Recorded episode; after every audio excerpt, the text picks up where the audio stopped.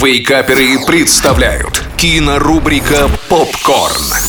Доброе утро, любимые. Это рубрика «Попкорн». Меня зовут Денис Косяков. И сейчас я расскажу вам о новинках кино, которые стоит или не стоит смотреть в онлайн-кинотеатрах. На Netflix вышел невероятно горбатый вестерн с Бенедиктом Камбербэтчем под названием «Власть пса». Сюжет закручен лихо. Два часа вы ждете, когда что-то случится, и в самом-самом конце случаются титры. Всем любителям вестернов настоятельно рекомендую посмотреть «Джанго освобожденный» или «Поезд на Юму». Фильм настолько скучный, что, скорее всего, получит какого-нибудь Оскара.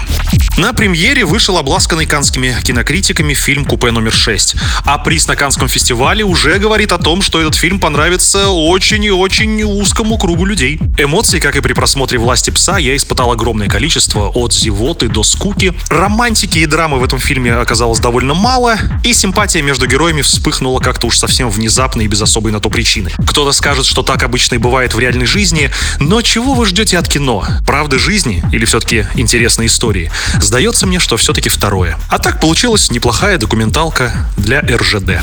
На кинопоиске вышло уже 4 серии «Миротворца», спин ко второму отряду самоубийц Джеймса Гана, который, на секундочку, на мой взгляд, был лучшим комедийным боевиком прошлого года. Сериал, к сожалению, получился не настолько угарным и безбашенным, и ему далеко до тех же пацанов, но досмотрю я его все-таки с определенным удовольствием и интересом, а уж заставка — это, пожалуй, лучшее начало для сериалов, которые я видел в своей жизни.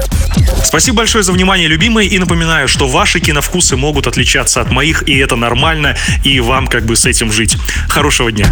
Кинорубрика «Попкорн». Каждый четверг в Вейкаперах на рекорде.